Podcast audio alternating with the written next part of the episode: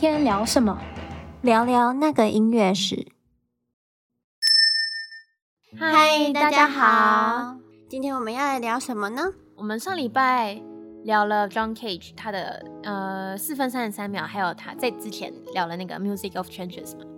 嗯，那我们今天要来聊聊，虽然都是同一个实体创作的实验音乐，可是呢，有其他的作品呢。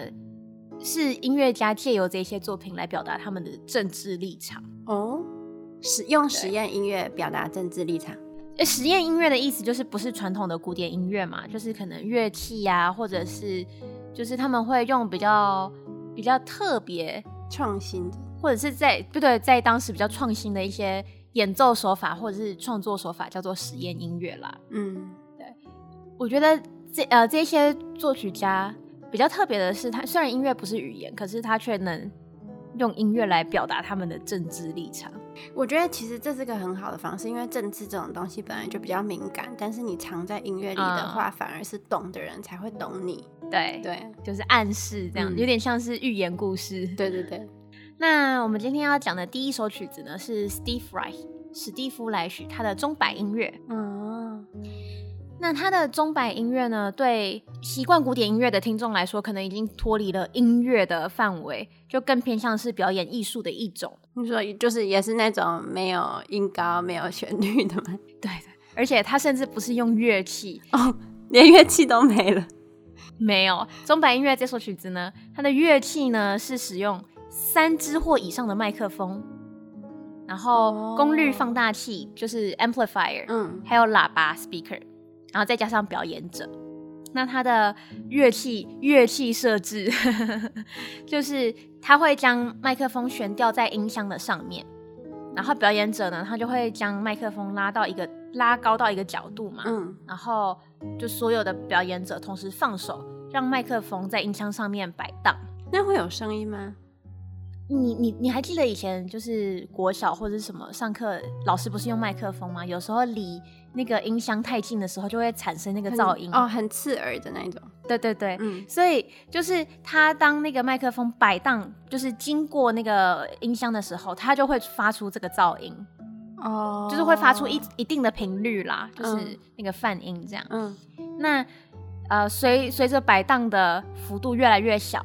每一颗音的间距就也越来越短，而且因为摆荡虽然可能是同一个长度，可是它不可能是完全一模一样的摆荡时间，所以他会有的时候可能是在一起的，有时候就又错开，每支麦克风经过的时间又错开了，嗯，然后最后就是幅度越来越小，越来越小，越来越小，然后最后就停止。哦，可是它有规定就是摆荡的角度吗？一开始的角度？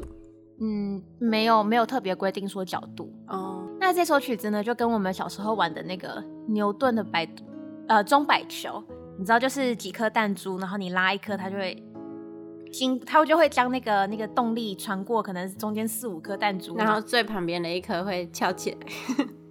对对对，它就有点类似这样子，嗯，然后就是这种原理嘛，可是好像就只差在声音上面。但是它这可以记谱吗？感觉很随性哎。就是没有啊，它的记谱法就是文字啊，它用文字去叙述，它、oh. 没有它没有实际的音高或者是五线谱这样子。就这个时期有很多音乐都是这样，就是用文字的乐谱，不是用音高的乐谱。我觉得这个这种实验音乐的曲子好像对演奏者的要求没有那么高，但凡你有手，嗯、是不是就可以完成？他们，我觉得可能这个时期他更想强调的是所有人都能参与进来的这种音乐。嗯、那我们说回这首曲子，嗯，就是莱许他其实透过这首曲子呢，他想表达的意义就是，就算是我们可以听到所有的过程，嗯，我们可以听到它变化的，它的那个钟摆变化的幅度啊，嗯，然后每一颗音，就是它一切你可以看到，也可以听到所有的过程，嗯。它把一切都摆到你眼前了，但在这个过程中产生的副产品，还是能满足人类对未知窥探的那种欲望。什么是副产品？虽然这个过程看起来非常的明了，嗯，可是呢，因为细微的变化，它不可能是一成不变的嘛，嗯，所以我们这这件事情就算是摊在你眼前了，它还是还是有一个未知的因素在。啊。Uh、因为如果我们知道哦，好，就是这个东西就是从头到尾，我们可以预判这个过程，嗯、那我们当然不会花可能十分钟坐在那边看四支麦、三支麦克风在那边荡来荡去，对不对？哎，我觉得还有这个，就是他想要传达的这个讯息还蛮深奥的，因为确实是这样。对啊，就是你每一趟旅程，就算比如说你去玩，或者是你去旅游，就算你规划的再好，总是会有不一样，就是不知道你规划的事情发生。嗯，对啊。那如果我们再说就是政治的阴暗面一点的话，那也就是说，就算你把所有的牌都摊在桌面上玩，嗯，你也难保桌面下不会藏藏着秘密。哦，好黑暗哦，跟我想的好像不太一样，有有一种无力感呢。就是如果就是放到政治这边，对未知的这种不定性的无力感，对啊，就是即使你。已经很努力的，就是计划好一切，嗯、但是还是会有未知的事情。嗯，不过这个这个每个人对这个音乐的理解都不一样啦。嗯，他最最简单明了的就是他只是想展示过程这件事情。好像实验音乐都是比较强调过程，嗯、对他们都非常注重过程这件事情。嗯，那第二首曲子呢，我想介绍的是工会 Workers Union。然后作曲家是 Louis Andriessen，这首曲子它是呃 Andriessen 一一九七五年的作品。那这首曲子它虽然相较于钟摆音乐更接近古典音乐嘛，它是很有乐器嘛？对，它是写给一个乐团，对我们熟悉的乐团。对音乐要求就是有乐器嘛。那可是呢，它没有固定的乐团编制，它就是说写给。任何一群可以制造大声响的乐团，哦，就制造噪音的乐团。嗯，简单来说，嗯。可是呢，Andriessen 他没有写下绝对音高，就是他没有写下说要哪一颗音，他是写下了相对音高，就是他没有五线谱，可是他的音符是有往上或是往下的改变的。哦，嗯，就一个方向，对对对，对，一个方向。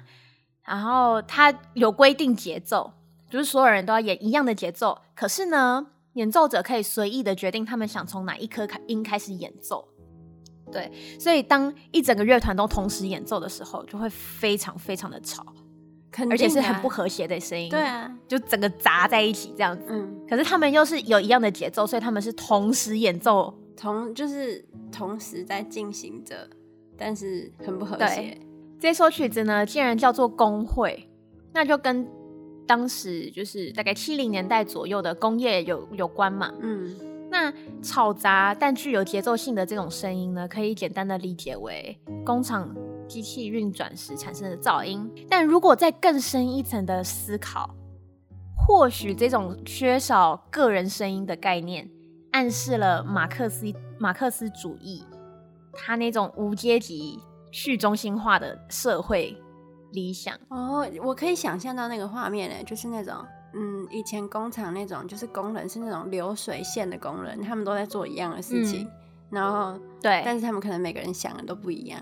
有一部分可能是就是工会工人嘛，他们就是每天做一样的事情，而且他们可能会有 SOP，、嗯、就是你要做一样，每个人都做一样的事情，他们有分工的。嗯、对，那另外一个就是我说比较深一层的思考，就是马克思主义，他是说他想要。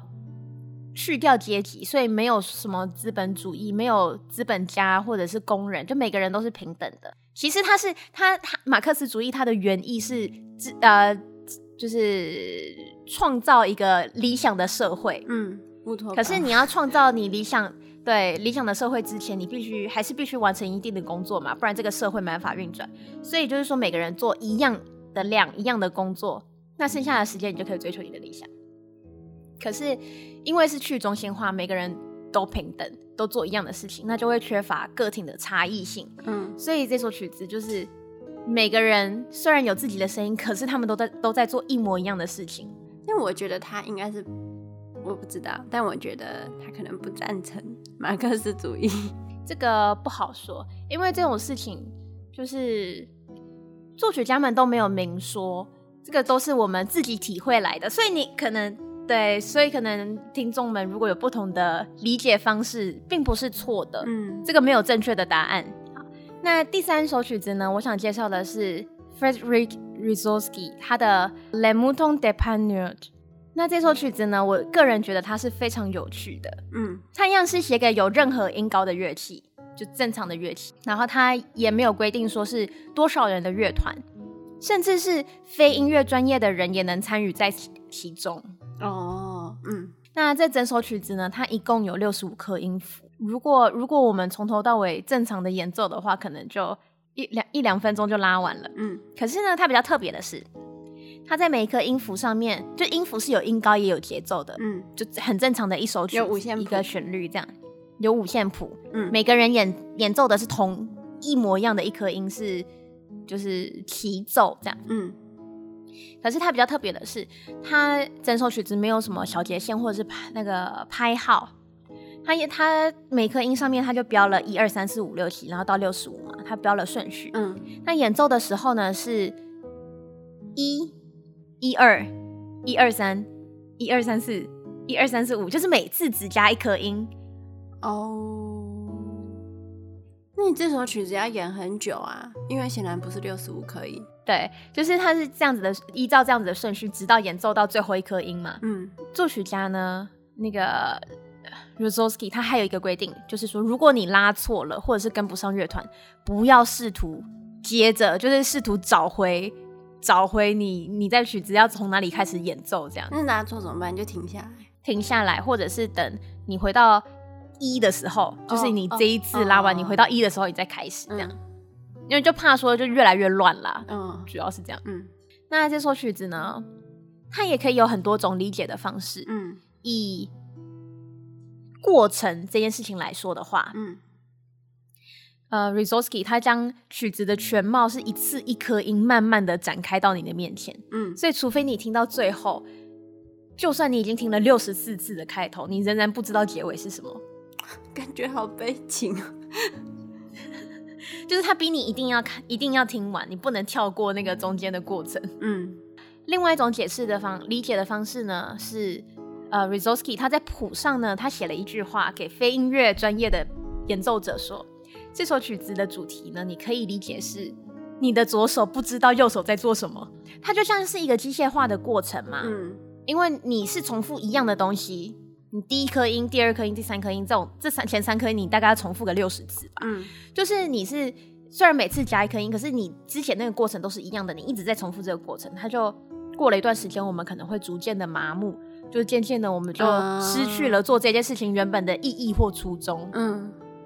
或者是纯粹就是你左右手就开始对不上，你知道？就你知道，嗯，因为大部分的乐器都是需要左手跟右手做不同的事情，然后各自配合才可以产生发出声音嘛。嗯、你就会开始脑袋不知道哪一根筋接错了，然后你的左手跟右手就突然不知道，哦，我现在到底是要哪做什么事情，就会开始卡壳。嗯嗯嗯嗯，我就总是觉得这首曲子也有什么政治的意义。